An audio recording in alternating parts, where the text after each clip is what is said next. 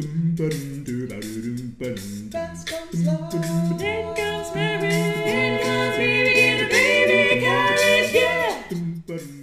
to Do It Yourself Babies and Parenting, helping you navigate the parenting journey. Remember, you're not alone, trust yourself, and good enough is good enough. Hello, fellow parents and parents to be. Welcome to this episode of Do It Yourself Babies and Parenting.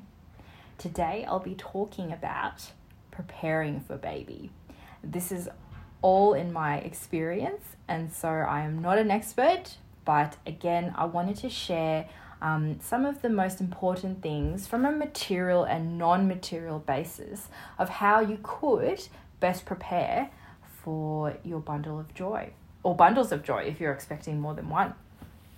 Now, just to preface this, none of these products that I mention are sponsored. It's just what I have personally used and really enjoyed. And so um, I just wanted to share it with everyone and hopefully you'll benefit. So, from a material perspective, um, I wrote down a list and I've broken it up into two sections.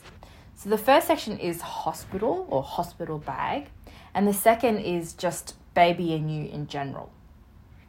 So, from a hospital or hospital bag perspective, the I guess the top few I'll call them necessities because you could seriously bring anything, you could bring a whole room in. But the things that I found that were absolutely necessary. Um, first thing is car seat. Obviously, you're going to end up transporting your baby home, so they will need a car seat. We ended up going with an InfaSecure one, which I think can be used up until up until Bub is up to about four years old. I think some of them are even eight, but we opted with that. Um, nappies, of course. So I think this depends. So I think I'm not sure, but I, private hospitals they potentially could provide them, but I went through the public system and there were we had to everything we had to provide. So make sure you pack some nappies. Um, if you are a bit of an environmentalist, cloth nappies, of course, you can use. Um, but use whatever you need, something to catch the poo and the pee. Um, sleepwear for yourself. I mean, it's very likely you're going to be staying over for a night or two, so you want to be comfortable. You're definitely going to need maternity pads. So you can get this at the chemist or, you know, your local grocers. Um, but one trick, hopefully, that the hospital and the midwives will tell you is you kind of make a hole in the pad and they should be able to give you these small kind of ice blocks which goes underneath. And it's just a nice cooling effect for your down there as you recover after birth. You'll need your kind of basic toiletries so toothbrush face wash moisturizer whatever you feel comfortable in. Some people bring makeup because hey you might want to look really good while you're giving birth um, you'll need clothes, and I recommend just comfy, you know, bummy clothes because, you know, if you've just given birth, you probably don't really want to be wearing, you know, your Sunday best. Um, so I just wore things like track pants and a t shirt, etc. You also probably want to bring some breast pads. So if you do choose to breastfeed and if your milk does come in whilst you're at the hospital, you'll need something to kind of soak up that milk and not drench your top. Um, I actually used quite a few different brands, and for me personally, I love, love, loved um, the New Beginnings one, which is actually part of it is made of bamboo. So I found this really light, really thin, and really absorbent. Obviously, you'll need to bring some baby clothes. I kind of wanted to make it easy because I know at the time I'd be trying to deal deal with a lot of stuff, and so I ended up bringing mostly just onesies that have those kind of mittens, because um, onesies are kind of easier for the baby. Um, also wipes. So obviously, if you want to change your baby, you'll need something to wipe their bum with. Um, I ended up actually bringing two big bags of stuff um, and to be honest, I only used a bit of it. So these things that I've just talked about are what I think are probably the necessities. And in terms of baby and you, so, you know, when you after you give birth or before you kind of give birth, things that you might want to get in order uh, is a cot or somewhere for the baby to sleep in. Um, a swad swaddles. So you can buy these ones from really anywhere. It depends on you how expensive you want to go, but a little tip they're going to get really dirty and they're going to be used a lot. So whether you want to spend that much, it's completely up to you. But babies, um, they recommend you know that you swaddle them. So basically wrapping them up like a little burrito, so they feel protected and almost like they're back in the womb. Um, you could get a bathtub, so something obviously to bathe your baby in. Um, some people do it in the sink, and that's fine, but obviously they're going to get big sometime, So completely up to you, but we got given a secondhand plastic one. It was actually quite big and it was really good. It had little slots to put, you know, your kind of wash and um, cotton buds and whatnot. So that was really handy. Your obviously nappies, um, whether you go with uh, cloths or not, is up to you, but you will definitely need nappies, so stock up. We go with Huggies, but that is our own personal choice, and I know plenty of people who go with various other brands. So you work, um, you find what works for you. You also want to get a pram because you know if you want to walk around or go to the you know your host- your maternal child health nurse appointments, for example, or just want to just go for a walk. Um, obviously need something to transport port baby in. We ended up getting a secondhand Bugaboo because my husband wanted something a little bit, I guess, better quality and so but we didn't want to spend thousands of dollars so we kind of did the the secondhand version. And it was absolutely fine. It actually seemed pretty much like new. Uh, you'll need breast pads. I mean if you do choose to breastfeed you will have a lot of milk coming out so you need something to hold uh, to absorb that um, optional, I would say, is a breast pump. Um, to be honest, you can probably get that if you need it. I did end up needing it for a couple times, but I was fortunate to be able to borrow from a friend. Um, but some people, you know, if you want to buy your own, by all means. I quite liked using the Medela, but that was my own just personal preference. You'll obviously need clothes for the baby, and I would recommend initially just get them onesies. I love the Bonds ones. Um, I feel like they're quite good quality, um, they're quite comfy, and they're made that so that it's just, I don't know, it's just easy and quite intuitive to use. I know that sounds weird, but even some of the more expensive brands, compared to Bonds, I just felt overall the look, the feel, the use overall, I would go with the Bonds ones. But onesies are a good option because, you know, you put them in and that's all you need to do. You don't need to worry about, you know, separate pants and stuff like that. You definitely need maternity bras. I mean, your boobs are either going to get massive or bigger, or if you don't choose to breastfeed, I'm not sure, but you'll probably need something to just support yourself on your chest. Um, Sudocrem is great. It's like a barrier cream. It's like this white kind of cream that you use for their bum in case, um, say, they have a lot of poo and it kind of can get irritated and avoids nappy rash. So that's a really good thing. You can just get that at the chemist.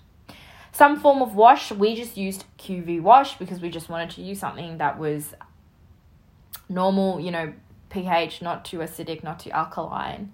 Um, something very gentle for their skin. Um, now you can with baby they do recommend that you use you know those kind of cotton buds. Uh, sorry, cotton cotton wool. Um, to to wash them initially, but I actually end up using those cotton makeup pads, uh, which I found was actually better because they're a little bit bigger and they're kind of easier to handle. Or you know what, you can use a washcloth. So really up to you how you want to go about it. You'll need baby wipes because, you know, in the middle of the night when you're changing, yeah, you're definitely going to need them. I ended up going with the Gaia brand, G A I A, and I've tried a few and I actually really like Gaia. You'll need a towel for baby, obviously, after they have a um, shower or bath. And you'll need a change mat. Um, some people get change tables, uh, but we ended up just using like a change mat instead because it was kind of made it a bit more flexible and easier. We didn't have to change in that one specific place. So yeah, from a materials basis, that's what I would recommend uh, or what I thought uh, found sorry were the absolute necessities to have. Now I want to move on to the more important part, which is the non-material stuff. So you know you're preparing for baby. Um, what do you need to do to prepare? Um, I think it's really easy to think that you know I need to be hundred percent or hundred and ten percent prepared. I need to know everything. I need to, you know, be able to control the situation. But to be honest, you can never be prepared. Like, it doesn't matter how many books you read, or how many people you talk to, or how many parenting classes you go to. Every situation will be unique in terms of your labor and your overall experience. Um, but I think keep in mind that ultimately, you might think that your baby needs A, B, C, D, E, F, G. But I found that they for, uh, for a newborn, they really need three things. First is to be fed, second is to be clean, and third is to be loved. And so that's very, I guess, basic. So if you can meet those three things when you have a baby, which you can for sure, you're going to be fine. And some kind of tips or lessons that I can share in terms of these non material preparation things is, as I said before, number one, you can never be 100% ready. All you can do is kind of do your best to, to get ready and be prepared. So, for example, you can do things, self love things to make sure you're relaxed because then baby will be relaxed. So, you know, have a bath, read, have ice cream, meditate, do some yoga, go for a walk. Whatever it is that you enjoy and makes you happy, do that spend time, you know, by yourself and with your partner because when baby comes, you're not really going to get that much time and you're going to have to actually make time for that. So truly enjoy. This will be, you know, one of the last few times you will get that for the rest of your life pretty much. Or maybe when your child is 18 or something. um, but that's a long time. So treasure what you have now before baby know that it's going to be really hard. I mean, I, I don't think I've heard of one parent who said, "Oh, this is a breeze." So it's a it's a hard, it's a challenging journey, and just try to take it step by step. Just and and and I guess tied to that is when you do these kinds of things that make you happy, it makes you a better person. And when you're a better person and you're the kind of the best you can be, that will translate across and make the experience better and more positive and make you a better parent. The second thing is, again, it's kind of all related, but know that the road, the parenting journey, is going to be super unclear and super bumpy. You'll have highs, you'll have lows, frustration, potentially emotional breakdowns. I know I had that. Um, but really, where you can, try to be present and enjoy that ride because you're going to learn so many lessons probably every day, every minute. But if you try to kind of anchor yourself back, keep that positive mindset, and be realistic, know that you can grow, you can be a better person through this experience. And you know what? It's so true. Nothing easy, sorry, nothing good comes from anything easy. So you've got to, you know, put the work in to be able to get a good outcome. And I think the last thing I would say is don't try to be perfect. Because this is where I think a lot of parents could potentially, you know, just shoot themselves in the foot and potentially could lead to postnatal depression because that's what I experienced. I had really kind of high expectations of myself of what I should be thinking, what baby should be doing, and it actually, I believe, was a big contributor to getting postnatal depression. And something that I've learned along the way is, and something that I promote through this podcast, is being a good enough parent is honestly should be the aim. Being good enough is exactly that good enough. Your baby only needs those basic things, and as long as you can meet them most of the time, it's going to be fine. Like, honestly, you've got this. So have some faith. That's it. I hope you got something out of that. Um, and until next time, take care.